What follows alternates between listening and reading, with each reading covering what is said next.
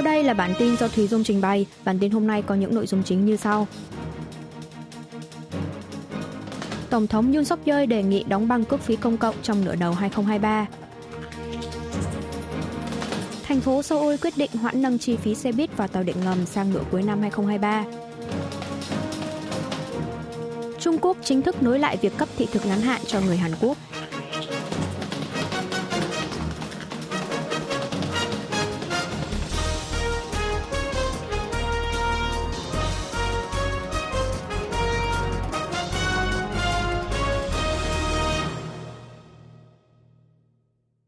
Tổng thống Yoon suk yeol đề nghị đóng băng cước phí công cộng trong nửa đầu năm 2023.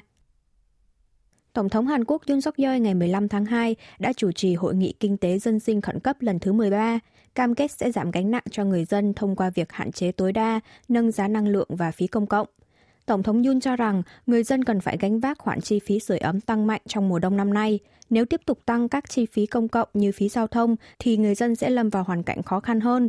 Ông Yun đề nghị đóng băng cước phí công cộng đang do chính phủ trung ương quản lý, như phí đường bộ, đường sắt, bưu điện, tối đa là trong nửa đầu năm nay, yêu cầu chính quyền địa phương nỗ lực để ổn định cước phí công cộng tại địa phương để giúp ổn định dân sinh. Về giá năng lượng như điện và ga, Tổng thống cam kết sẽ điều chỉnh tốc độ và mức tăng để giảm thiểu tối đa gánh nặng cho người dân và sẽ hỗ trợ mạnh hơn nữa cho tầng lớp yếu thế.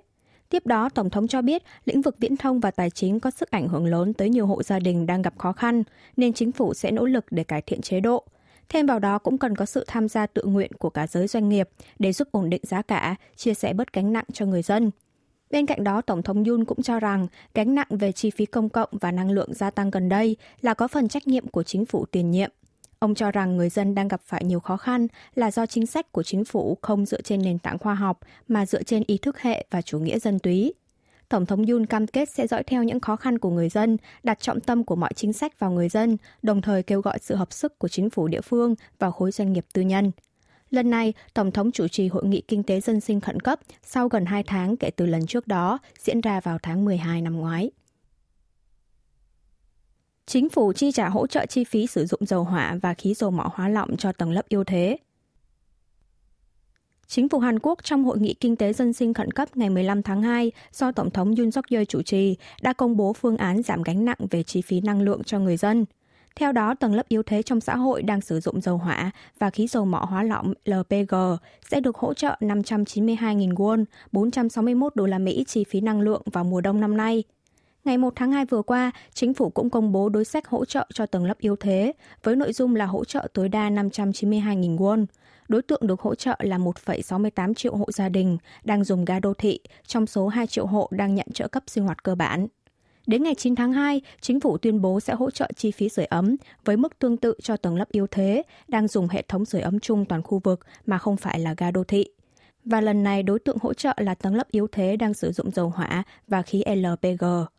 Cùng với đó, chính phủ tại hội nghị cùng ngày cũng đã quyết định mở rộng đối tượng được tạm thời trả góp tiền phí năng lượng, vốn chỉ đang áp dụng cho đối tượng nhận trợ cấp sinh hoạt cơ bản và tầng lớp yếu thế, sang cho cả những tiểu thương, hộ kinh doanh nhỏ lẻ.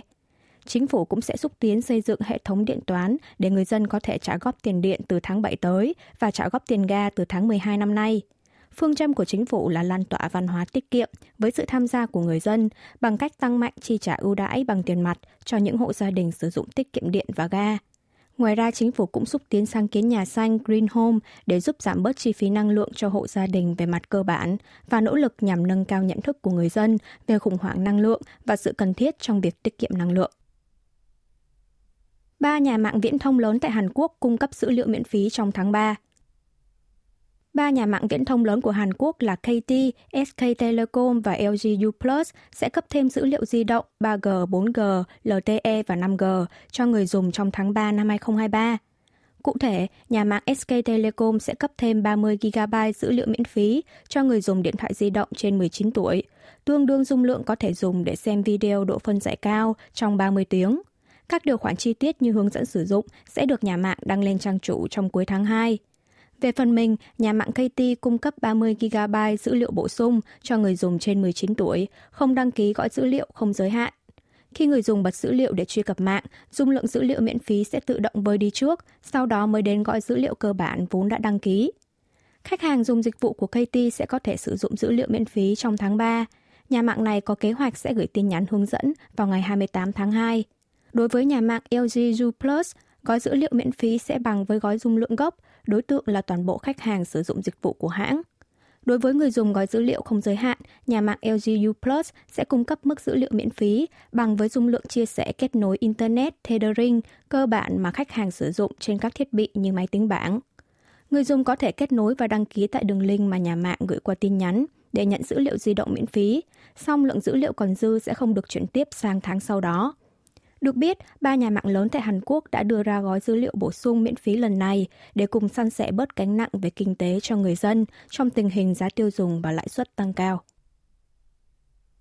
Thành phố Seoul quyết định hoãn nâng phí xe buýt và tàu điện ngầm sang nửa cuối năm 2023. Chính quyền thành phố Seoul ngày 15 tháng 2 đã quyết định hoãn nâng cước phí giao thông công cộng sang nửa sau cuối năm 2023, thay vì vào cuối tháng 4 tới như dự kiến ban đầu.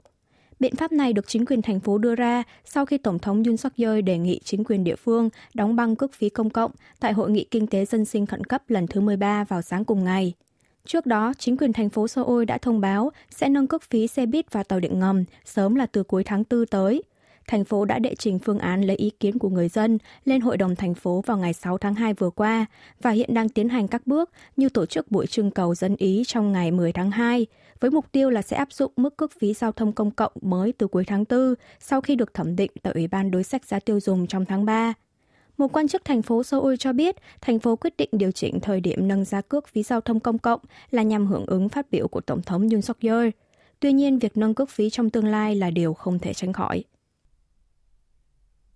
Trung Quốc chính thức nối lại việc cấp thị thực ngắn hạn cho người Hàn Quốc. Đại sứ quán Trung Quốc tại Hàn Quốc ngày 15 tháng 2 đã đăng thông báo trên trang mạng xã hội chính thức về việc nối lại việc cấp thị thực visa ngắn hạn cho người Hàn Quốc từ ngày 18 tháng 2.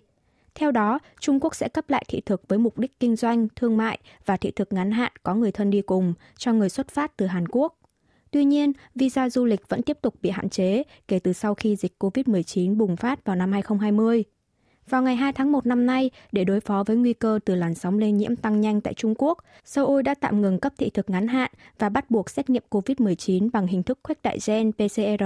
đối với hành khách nhập cảnh xuất phát từ Trung Quốc.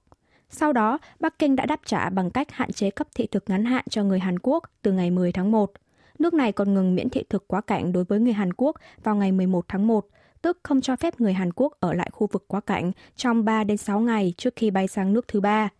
Quyết định nối lại việc cấp thị thực lần này cũng được xem là để đáp lại quy định dỡ bỏ hạn chế của Seoul đối với người Trung Quốc. Tuy nhiên, Bắc Kinh vẫn giữ nguyên phương án bắt buộc người nhập cảnh từ Hàn Quốc phải xét nghiệm PCR, do quy định này vẫn được duy trì tại Hàn Quốc cho đến ngày 28 tháng 2. Khả năng cao Hàn Quốc sẽ dỡ bỏ phương án bắt buộc xét nghiệm PCR sớm hơn dự định, do tình hình dịch bệnh COVID-19 tại Trung Quốc đang đi vào giai đoạn ổn định. Một quan chức đại sứ quán Trung Quốc tại Hàn Quốc bày tỏ mong đợi rằng nỗ lực song phương sẽ giúp cho việc đi lại của người dân giữa hai quốc gia sớm bình thường trở lại. Mâu thuẫn về tiêu chuẩn tính thời hạn hết hiệu lực kiện đòi bồi thường của các nạn nhân bị cưỡng ép lao động thời chiến. Bốn năm trước, gia quyến nạn nhân bị thiệt mạng sau khi bị cưỡng ép lao động thời chiến trong thời đế quốc Nhật chiếm đóng bán đảo Hàn Quốc đã kiện đòi các doanh nghiệp Nhật Bản bồi thường thiệt hại – Tòa án sơ thẩm đã bác bỏ đơn kiện của phía nguyên đơn với lý do hết thời hạn có hiệu lực khởi kiện, song mỗi tòa án lại đưa ra tiêu chuẩn để tính thời hạn hết hiệu lực khác nhau. Một nạn nhân họ Kim đã bị thiệt mạng chỉ 2 năm sau khi bị cưỡng chế tới làm việc tại một công trường của một công ty xây dựng Nhật Bản vào năm 1942 ở huyện Buryong, tỉnh Bắc Hamgyong, nay thuộc Bắc Triều Tiên. Ủy ban làm sáng tỏ sự thật về việc cưỡng chế lao động thời đế quốc Nhật năm 2006 đã công nhận người mang họ Kim này là nạn nhân bị cưỡng ép lao động. 5 người thuộc gia quyến của các nạn nhân năm 2019 đã khởi kiện đòi doanh nghiệp Nhật Bản trên bồi thường 73 triệu won, 57.000 đô la Mỹ. Tuy nhiên, sau hơn 3 năm, tòa án sơ thẩm đã bác bỏ đơn kiện của gia quyến nạn nhân. Đến năm 2012, Tòa án tối cao Hàn Quốc đã hủy và trả lại vụ kiện nhằm công nhận quyền đòi bồi thường thiệt hại đối với các nạn nhân bị cưỡng ép lao động, khiến các doanh nghiệp Nhật Bản phản đối quyết liệt. Phải đến ngày 30 tháng 10 năm 2018 thì tòa án mới đưa ra phán quyết – Do đó, gia quyến các nạn nhân tính thời hạn hết hiệu lực là mốc mà tòa án đưa ra phán quyết vào năm 2018, trong khi các doanh nghiệp Nhật Bản lấy mốc là năm 2012. Và tòa án đã đứng về phía các doanh nghiệp Nhật Bản. Tuy nhiên, Tòa án cấp cao thành phố Quang Chu năm 2018 trong vụ kiện của các nạn nhân bị cưỡng ép lao động thời chiến với công ty công nghiệp nặng Mitsubishi Nhật Bản lại lấy mốc thời hạn hết hiệu lực là năm 2018. Tính đến nay, đã có 15 các nạn nhân bị cưỡng ép lao động thời chiến được nhận phán quyết từ tòa án tối cao. Ước tính vẫn còn hơn 1.000 nạn nhân vẫn đang trong quá trình khởi kiện. Lao động có việc làm tại Hàn Quốc tăng 410.000 người trong tháng 1 năm 2023. Cục Thống kê Quốc gia Hàn Quốc ngày 15 tháng 2 công bố báo cáo xu hướng tuyển dụng tháng 1 năm nay. Theo đó, số người có việc làm trong tháng này là 27 triệu 363 nghìn người, tăng 411 nghìn người so với cùng kỳ năm ngoái. Từ tháng 3 năm 2021, số lao động có việc làm liên tục duy trì đà tăng so với số liệu một năm trước đó. Tuy nhiên, mức tăng trong tháng vừa rồi lại thấp nhất trong 23 tháng qua. Nguyên nhân được phân tích là bởi hiệu ứng cơ sở từ việc số người có việc làm một năm trước đó tăng hơn khoảng 1 triệu 100 nghìn người. Tỷ lệ tuyển dụng người trên 15 tuổi trong tháng 1 năm nay là 60,3%, tăng 0,7% so với cùng kỳ năm 2022. So với mức chuẩn của Tổ chức Hợp tác và Phát triển Kinh tế OECD, tỷ lệ tuyển dụng trong dân số có độ tuổi lao động từ 15 đến 64 tuổi của Hàn Quốc đạt 67,8%, tăng 0,8% so với một năm trước. Xét theo độ tuổi, số lao động có việc làm ngoài 60 tuổi tăng khoảng 400.000 người. Người cao tuổi chiếm 97,3% số lao động mới xin việc làm trong tháng 12.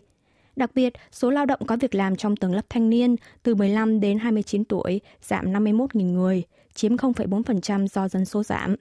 Xét theo ngành nghề, lao động ngành y tế và dịch vụ phúc lợi xã hội tăng 220.000 người. Ngành nhà hàng, khách sạn tăng 214.000 người, mức tăng nhiều nhất. Tiếp đó là thông tin viễn thông tăng 72.000 người, hành chính công, quốc phòng và an sinh xã hội tăng 71.000 người.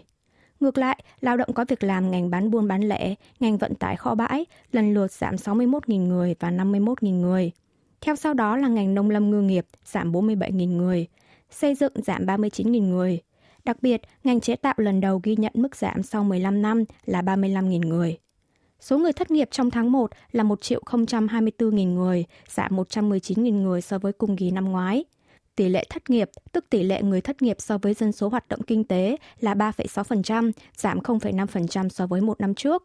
Dân số không hoạt động kinh tế là 16 triệu 965 nghìn người, giảm 139 nghìn người so với cùng kỳ năm trước, đã giảm 23 tháng liên tiếp. Thành phố Seoul xúc tiến kế hoạch xây dựng 10 làng nhà truyền thống Hanok trong vòng 10 năm. Chính quyền thành phố Seoul đã công bố kế hoạch xây dựng 10 ngôi làng nhà truyền thống Han ốc trong vòng 10 năm tới, quyết định hỗ trợ chi phí xây dựng và nới lỏng tiêu chuẩn công nhận nhà Han ốc. Làng nhà truyền thống Bukchon, Bắc Thôn ở Seoul hiện đang tập trung tới 990 ngôi nhà truyền thống Hanok, được xem là nơi mang đậm màu sắc truyền thống Hàn Quốc giữa lòng thành phố đầy ắp những ngôi nhà chung cư và công trình kiến trúc cao tầng. Nét quyến rũ của nhà truyền thống Hanok đã thu hút hơn 2,7 triệu du khách đến tham quan mỗi năm – một người dân đến từ thành phố Kumi, tỉnh Bắc Gyeongsang, cho biết đã đến thăm làng Hanok Bukchon vì nơi đây quy tụ nhiều nhà truyền thống và có nhiều phong cảnh đẹp để ngắm và thăm thú. Chính quyền thành phố Seoul đã quyết định nới lỏng tiêu chuẩn công nhận nhà truyền thống Hanok, hỗ trợ chi phí xây dựng. Theo đó, dự kiến sẽ xuất hiện nhiều ngôi nhà Hanok với nhiều kiểu dáng đa dạng, như nhà được lắp cửa kính trong suốt từ trần đến sàn, hay nhà Hanok được kết hợp với những cấu trúc khác nhau – trong số 73 hạng mục tiêu chuẩn công nhận nhà Hàn ốc, thành phố đã loại bỏ 11 hạng mục về khung cửa và cổng, nới lỏng 33 hạng mục như chiều dài mái hiên hay độ cao của sân. Đại diện người dân đang sống trong nhà Hanok cho rằng nhà truyền thống giờ đây không chỉ có kết cấu bằng gỗ rồi đến cửa sổ hay mái ngói, mà cần trở nên đa dạng hơn, tiếp nhận các cấu trúc, thiết kế gỗ theo lối hiện đại – Thành phố Seoul đang có kế hoạch sử dụng các khu vực công viên bị giải tỏa hay các khu vực hạn chế phát triển bị xuống cấp để xây dựng 10 ngôi làng nhà truyền thống Hanok trong vòng 10 năm tới, nhằm làm tăng thêm vẻ đẹp quyến rũ cho thủ đô. Chính quyền thành phố cũng dự kiến sẽ lập các không gian đa dạng để du khách có thể trải nghiệm văn hóa nhà ở Han ốc, cũng như đẩy nhanh phát triển các sản phẩm liên quan. Quý vị và các bạn vừa nghe xong bản tin của Đài Phát thanh Quốc tế Hàn Quốc KBS World Radio.